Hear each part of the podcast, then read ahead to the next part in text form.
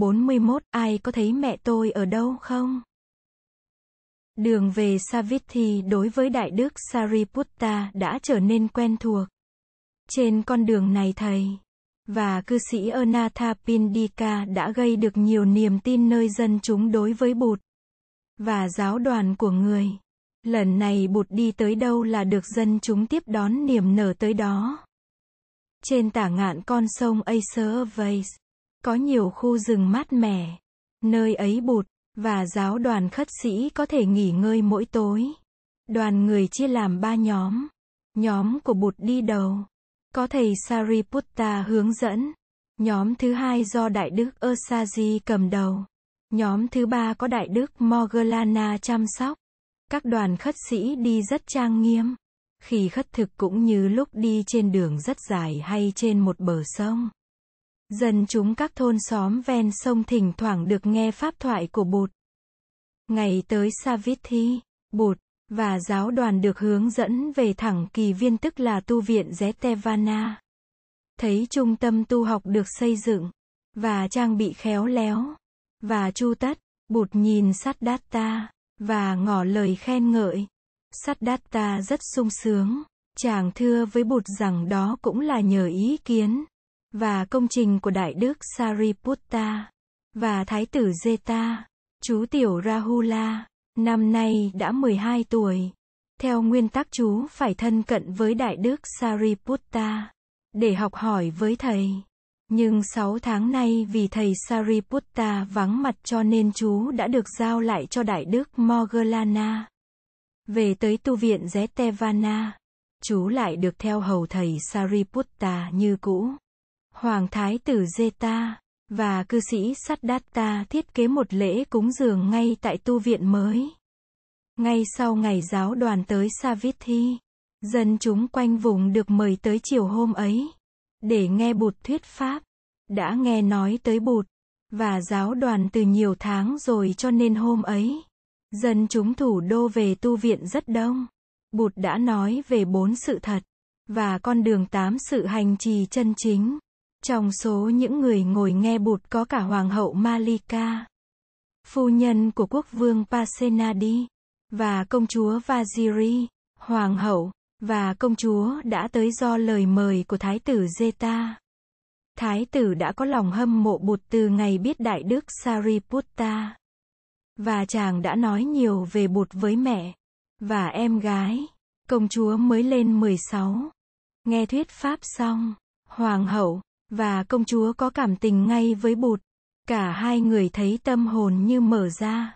Cả hai đều muốn xin làm đệ tử bụt. Nhưng chưa dám. Hoàng hậu tự nhủ là phải có sự đồng ý của vua mới có thể đến bụt xin quy y. Hoàng hậu Malika biết thế nào trong tương lai vua Pasenadi cũng có cảm tình với bụt.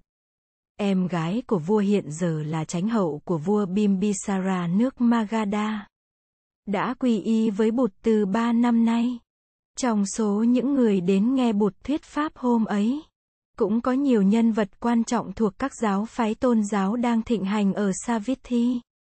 Họ đến vì tò mò hơn là vì tìm học. Có người nghe Bụt xong chợt thấy tâm hồn cởi mở. Có người nghe Bụt xong thì thấy người là một thế lực tranh chấp đáng ngại. Nhưng ai nấy đều công nhận rằng sự xuất hiện của Bụt tại thành Savithi này là một biến cố rất trọng đại trong lịch sử tư tưởng và tôn giáo ở vương quốc Kosala. Hôm ấy sau khi lễ cúng dường và buổi thuyết pháp đã hoàn mãn, cư sĩ Siddhartha trân trọng tới quỳ trước Bụt và bạch với người, con và gia đình con cùng tất cả các bạn hữu kính dâng tu viện Zetevana này lên cho Bụt và giáo đoàn, mong Bụt, và giáo đoàn chấp nhận cho chúng con. Bụt nói, Siddhartha, công đức của quý vị thật to lớn. Giáo đoàn khất sĩ nhờ có cơ sở này, mà có nơi tránh mưa, tránh nắng, thú hoang, rắn rết, và mũi mỏng.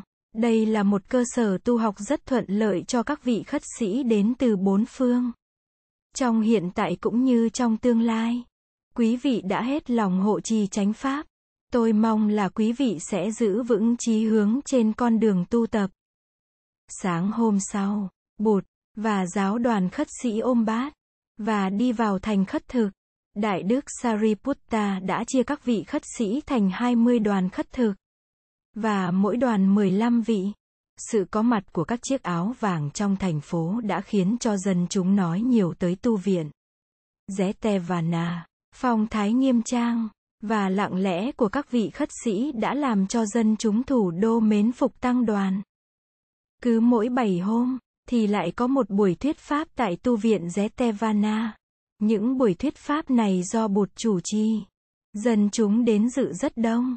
Chỉ trong vòng 10 hôm quốc vương Kosala là vua Pasenadi đã biết đến sự có mặt của bụt. Tuy bận rộn công việc triều chính, vua cũng đã có dịp ngồi nghe các vị cận thần nói về ngôi tu viện mới.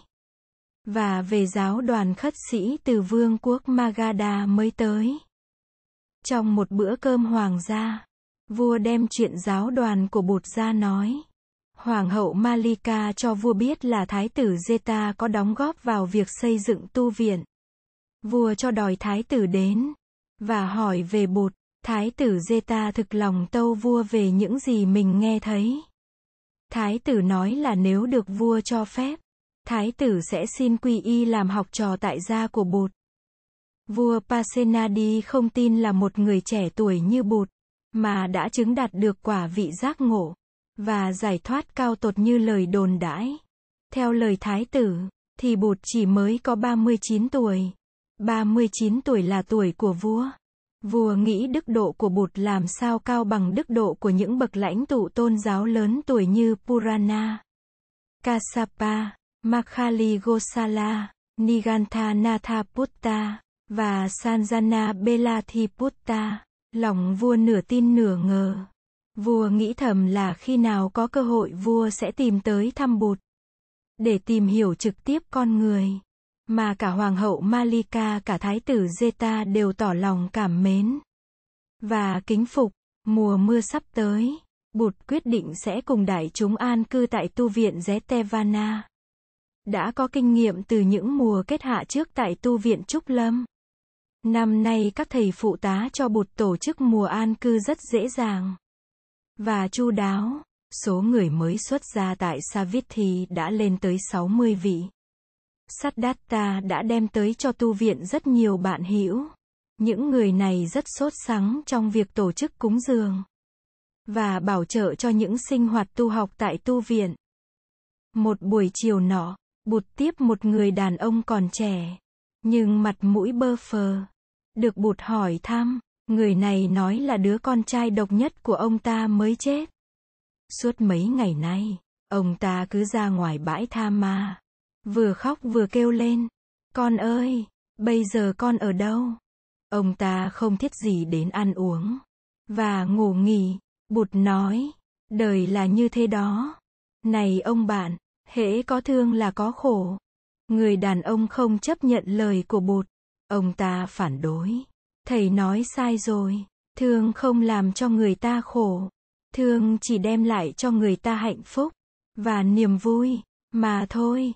Nói xong, người ấy bất mãn đứng dậy và bỏ đi, không cho bụt có cơ hội giải thích thêm về lời người vừa nói. Ông ta đi lang thang một hồi, thì gặp một toán người đang xúm nhau đánh bạc. Ông ta ngồi xuống tham dự, và nhân tiện kể lại cho bọn người đó nghe về cuộc gặp gỡ vừa rồi với bụt. Những người đàn ông đang cờ bạc với nhau đều đồng ý với ông ta cho rằng lời bụt nói là sai. Thương làm sao, mà lại đem tới sầu khổ, và thất vọng cho được. Thương chỉ đem tới hạnh phúc, và niềm vui, mà thôi. Anh nói đúng đấy. Ông Sa môn Gotama nói sai rồi.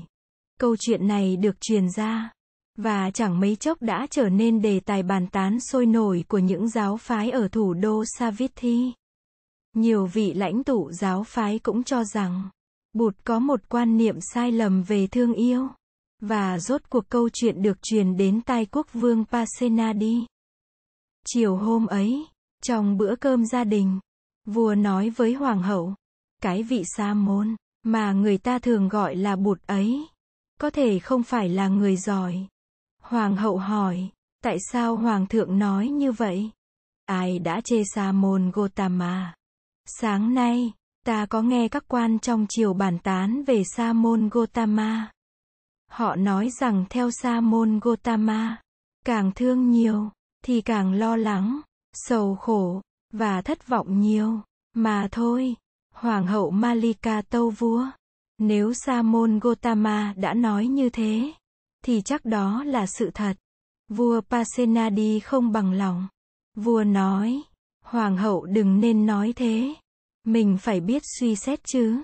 Đừng làm như một em bé hễ thầy giáo nói điều gì. Thì cứ cho ngay điều ấy là đúng. Hoàng hậu im lặng không nói gì. Bà biết là vua chưa có cảm tình với bụt. Sáng hôm sau bà nhờ một người bà la môn tâm phúc là Nali Giang Hà tới viếng bụt. Và hỏi xem có thật là người đã nói rằng, thương là nguồn gốc của lo lắng, sầu khổ, và thất vọng không? Bà dặn là, nếu bụt có nói như thế, thì hãy xin bụt giải nghĩa thêm cho rõ ràng. Và phải ghi nhớ hết những điều người dạy, để về thuật lại cho bà. Nali Giang Ha tới thăm bụt, và được bụt kể cho mấy câu chuyện chứng tỏ rằng thương là khổ. Bụt nói, tại Savithi này tôi nghe nói một người thiếu nữ vừa mất mẹ. Cô ta đau khổ quá đến phát điên. Cả ngày cứ đi ngoài đường gặp ai cũng hỏi. Ông có gặp mẹ tôi đâu không? Bà có thấy mẹ tôi đâu không? Cũng tại Savithi, tôi lại mới nghe nói có hai thanh niên nam nữ yêu nhau. Nhưng gia đình người con gái lại ép gả cô cho một chàng trai. Mà cô không yêu. Do đó, mà hai người yêu nhau phải rủ nhau tự tử. Nghĩ rằng chỉ có cái chết mới kết hợp họ với nhau được. Nội hai câu chuyện này, cũng có thể chứng tỏ rằng thương là khổ. Nali Giang Ha về thuật lại những câu chuyện ấy cho Hoàng hậu Malika nghe. Một hôm nhân lúc vua Pasena đi rảnh rỗi, Hoàng hậu hỏi vua, bệ hạ nghĩ thế nào? Công chúa Vaziri có phải là người bệ hạ thương yêu và cưng chiều nhất hay không? Đúng như vậy, ta thương yêu và cưng chiều con gái ta nhất. Vậy nếu có gì không may xảy ra cho công chúa Vaziri, thì bệ hạ có lo lắng, sầu khổ và thất vọng không? Vua Pasenadi giật mình, vua thấy rằng trong cái thương có những mầm mống của lo lắng, sầu khổ, và thất vọng. Vua tự nhiên mất hết an lạc. Câu nói của bột chứa đựng một sự thật phũ phàng làm cho vua ngẩn ngơ. Vua nói, hôm nào có dịp trẫm cũng sẽ đến thăm viếng Sa môn Gotama. Nghe vua nói như thế, hoàng hậu rất vui mừng. Bà tin rằng không được gặp bụt, thì thôi, Chứ nếu được gặp bụt thế nào vua cũng sẽ có cảm tình với bụt.